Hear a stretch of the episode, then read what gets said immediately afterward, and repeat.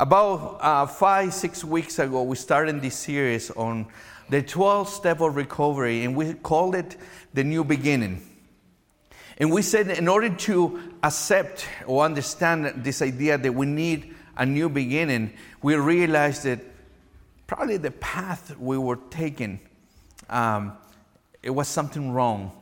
And we need to press that reset button and, and start to walk this path of, of recovery. And uh, we say that this is not just behavior modification, but rather to change the spirit of our mind, change the way how we think uh, and how we, we do things. I can, I can say it's like a diet. I always like to talk on diets on Sundays because tomorrow I will start mine. you know already how this is going to go. so this thing is like, okay, I'm going to stop doing this. I'm going to stop eating this way. But if that, I don't change my mind, it's only going to last a week or just a couple days or maybe just a few hours, what is my case normally. But we're not just talking about modi- modify the way how we do life, but again, it's changing the spirit of our life. And we said that the first step is to recognize that we are powerless over our issues, over our sins, over our addictions, over our problems. The second step come very close is that we recognize that we need a, a higher power. We need Jesus in our life that can help us. I cannot do it myself. The third step is that we made a decision to turn our life and our will to the care of God. In other words, we surrender and we invite Jesus to come and live in our hearts. Step four, it start to get a little bit tricky. And I say we start to do a fearless, um, a moral inventory of our, ourselves. In other words, we have to check our hearts and say, yeah, I have this, this wrong to other people, to myself. I, I haven't done good things. And in step five, we admit to God, to ourselves, and to another person the exact nature of our wrongs. And sometimes in this step, what is sometimes very tricky, it's very difficult.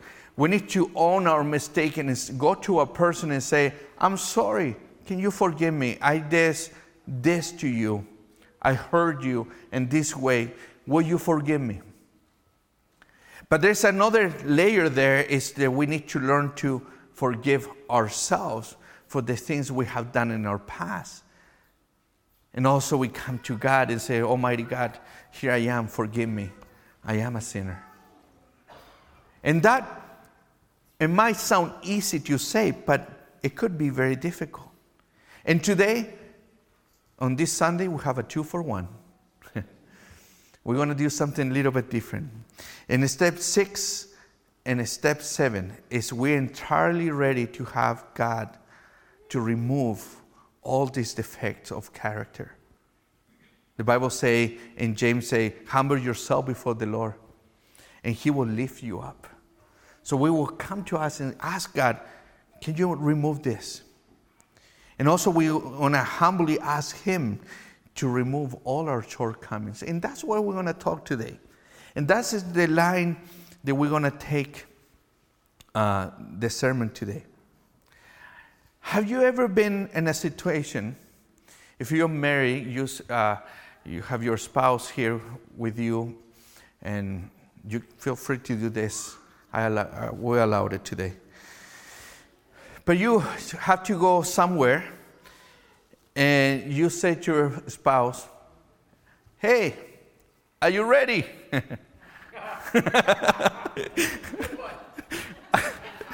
are you ready? And the answer back is, Yes, I am. Just give me five minutes. Okay.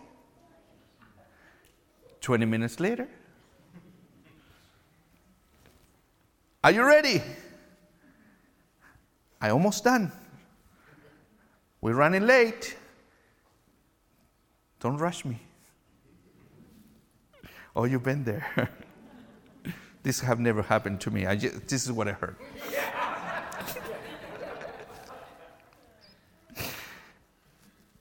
and you might hear back, I almost done. and you know, this sounds funny, but you know, in life, sometimes God is saying to us, Are you ready?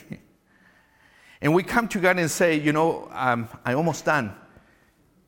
Just give me five minutes, Jesus. I almost done. I, and you know, and I have to confess here, I'm the king of procrastination. I always, I always say I work better when I'm just closer to the time. I always better, I like, ah, I have time, I can handle it, I can do this. But you know, this has bring so much problems in my life in so many ways that sometimes like, why did I wait so long? Why I didn't just act? And you know what? I was praying and thinking about this. And in the book of Matthew, chapter 5, we have the, the Beatitudes. And the Beatitudes talk very profound way in, in, in this same area, uh, or also on the steps too. And I'm going to read it for you. We're going to start in verse 3, Matthew 5, verse 3, and say this God blesses those who are poor and realize their need for Him, for the kingdom of heaven is theirs. God blesses those who mourn, for they will be comforted. God blesses those who are humble, for they, they will inherit the whole earth. God blesses those who hunger and thirst for justice, they, for they will be satisfied. God blesses those who are merciful, for they will be shown mercy. God blesses those whose hearts are pure, for they will see God. And God, God blesses those who are work for peace, for they will call the children of God. And when we look at the Beatitudes, we see a, a reflection of ourselves. We see the reflection how it's, our, it's been a walk with God in every step of the way. The first two talk about our condition with God. It talk about our, our relationship with Him. And then it start to move on and how this, as we have this relationship with Jesus, it start to transfer uh, uh, in our life and, it start to show to other people. But I have to go back to the first one. A long time ago, we did a sermon series on the Beatitudes. You can visit, go back and, and listen this uh, uh, step by step on this in this sermon series. But the first one say, "Blessed are those who are poor in spirit." At the time of Jesus, when they, they talk about being poor and poor, there were three types of being poor, three different levels of poor. And when Jesus saying, people understood this in, in different ways. And the one being poor is you have no influence or you have no power. So there was different scale in the Roman Empire. If higher up, you have more power, so you're rich. So in different level, you have influence, and if you didn't have much influence to do something that you wanted, guess what? You're poor. The other level of being poor is you are a field worker or a, a worker, day labor, you get paid, and it's not enough for what you need. Then you say, I am poor. But there's a third level of poverty. And this is the one that Jesus is referring and the word he's using poor in spirit. It's a destitute, own nothing, can do nothing. It depends of external helps. It depends on someone giving something for them. We see it, uh, the, uh, the blind man asking for money, asking for help. And he let his coat on the ground and he lived by the mercy of people. And if, if somebody gives some some money or a Bitcoin or something like that, you know, he will have something to eat, something to do. Being poor in spirit. And the first step is start, you need to recognize you're powerless. Jesus saying, in other words, you need to recognize you are poor in spirit.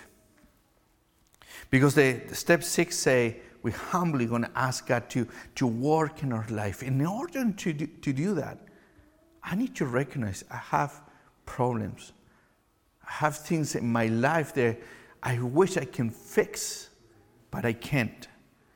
I depend on this higher power. I depend on the power of Jesus to fix my life. Poor in spirit means to come to a place of dependency of God. We have to be poor in spirit to obtain salvation. What I mean by this? When you come to a place of surrender and you say, God, I cannot do it anymore. I'm broken. I messed up. An overwhelming grace will come upon you and forgiveness, and God will pick you up. But it comes at that point when you, you say and recognize you have it tried your own way, it didn't work. Now you need Jesus. And you know, in this line, how many things in our life we have tried to do it in our own way? And maybe today we say in this, I'm going to do it myself. I think I saw a video about this. That's our excuse. I think I saw a reel how to fix a house. It looks so easy. Only took the guy 30 seconds. and then when you start to work in that, and you're like, um, I put all these pieces together. I don't know why I have all this left over here. And you try and you then you get upset and a bunch of emotions are coming and you're frustrated and you give up and you leave the project undone. Will you say this, that sometimes is a repre- representation of our own lives with stuff that happens in our life? We start to deal, attack some problems, and, and we fail. I have told you many times that I, I, used to struggle with, with, with drugs and all this stuff. And many times I said, I said to myself, I can quit. I know. I, I, I just need to stop and I will, be, I will be fine. I know when to stop. that was the lie. I had no desire to stop. I didn't know how to stop. And the problem with that, many other issues will come to my life. So one day I started, I tried to stop. I only lasted a few hours because the process started to be painful.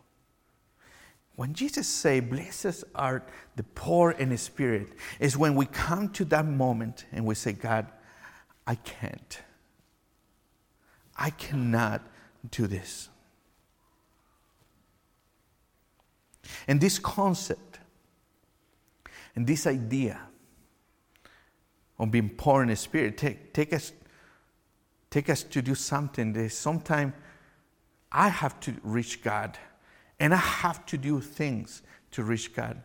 And, we, and this, that is so wrong because we try to put the same behavior on a, on issue. If I do this, and if I stop and I move one step forward and then I stop and I think something good is going to be equal that, and we move that to church, we move that to our relationship with God, and it doesn't work.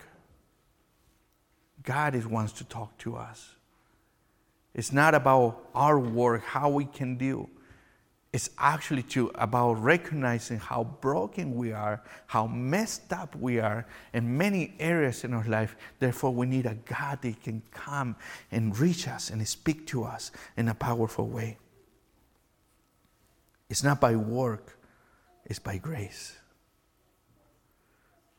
Jesus always told us this should be our attitude to approach Him. And actually, He tells a story he tells a, story in, in, in Luke chapter 18, and I want to read it to you. Jesus said this. Then Jesus told this story to someone who had a, a great confidence in their own righteousness and scorned everyone else. And Jesus said this Two men went to the temple to pray.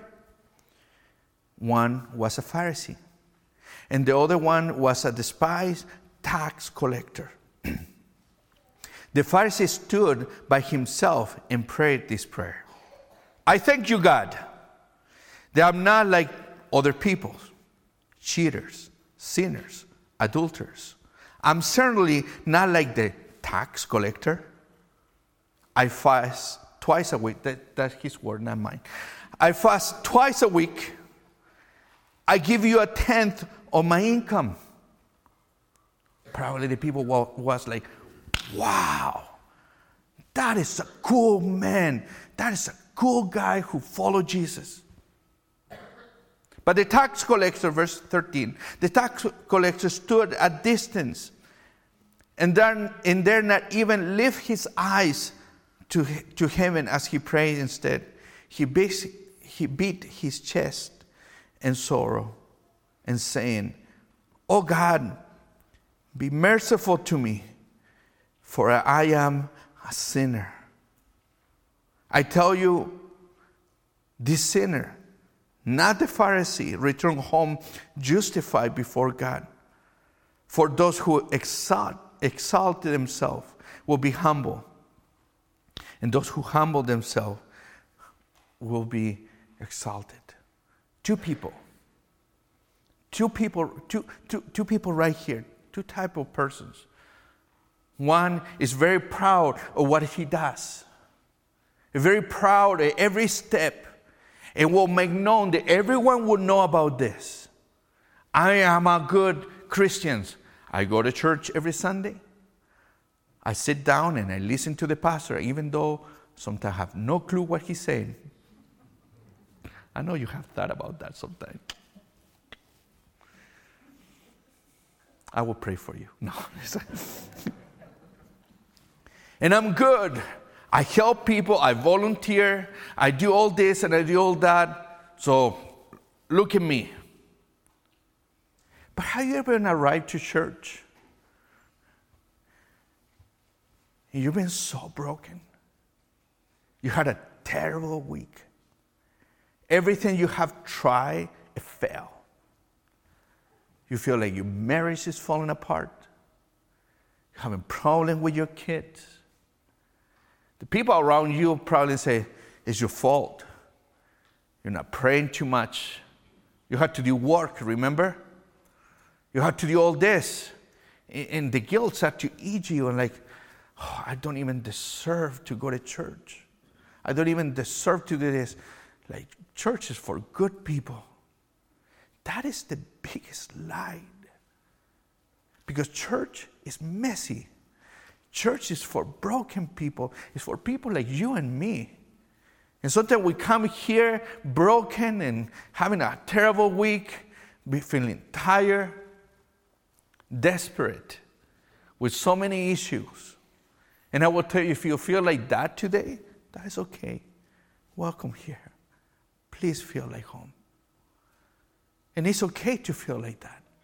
And maybe you say, No, God will never bless me. God will never talk to me. And, and, and, there's something about the prayer of this guy that said, God, here I am. I am a sinner. He's not saying, I've been trying to be so good. No, he, he goes straight to the point. I have problems. I am a sinner.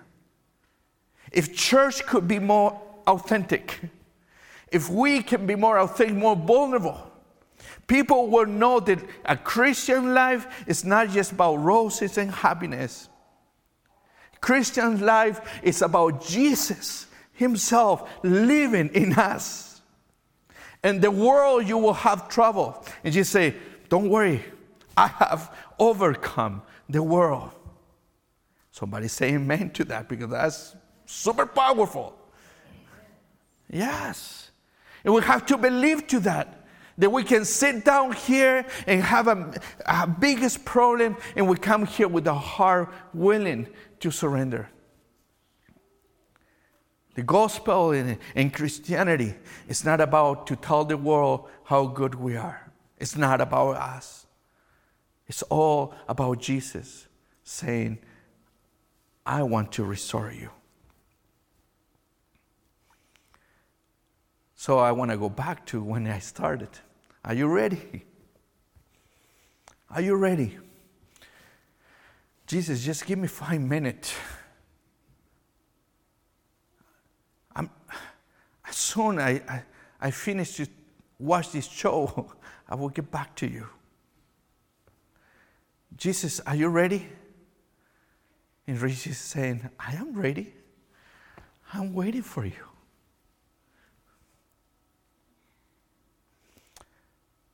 To humble ourselves and to come to God and say, God, I need you. I need you. It's not difficult. You know what it makes it difficult is when we start to think about the people around us. That's what it makes it difficult. What it makes it difficult is when we start to overthink a situation. You, do you have the tendency to overthink a situation? Don't worry, it's okay.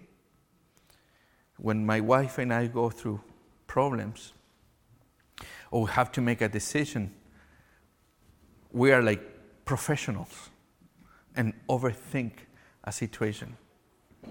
And when I come to God, I t- start to do something. I start to give advice to God. I want to tell you what you do with me because I know me. And God say, stop right there. Stop right there. I know you better. And sometimes this part when say, if you humble,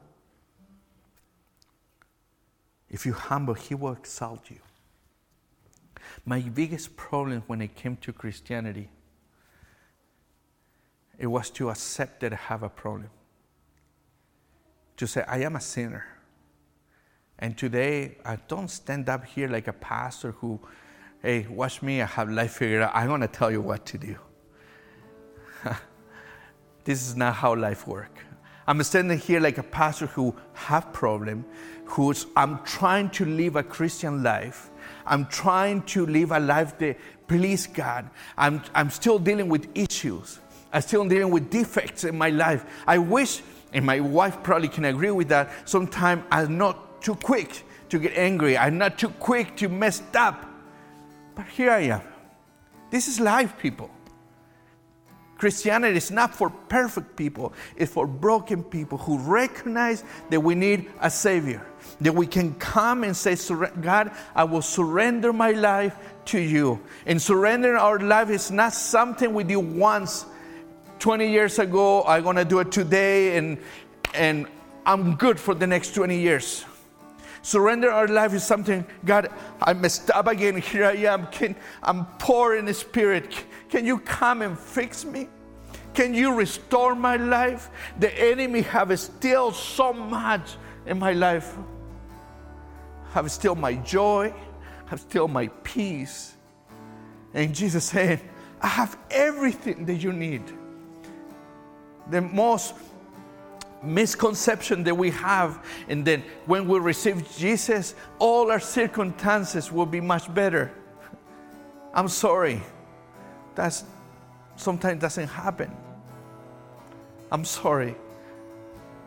To receive Jesus is to have an internal joy and to understand that when we surrender, the, the power of the resurrection start to live in us.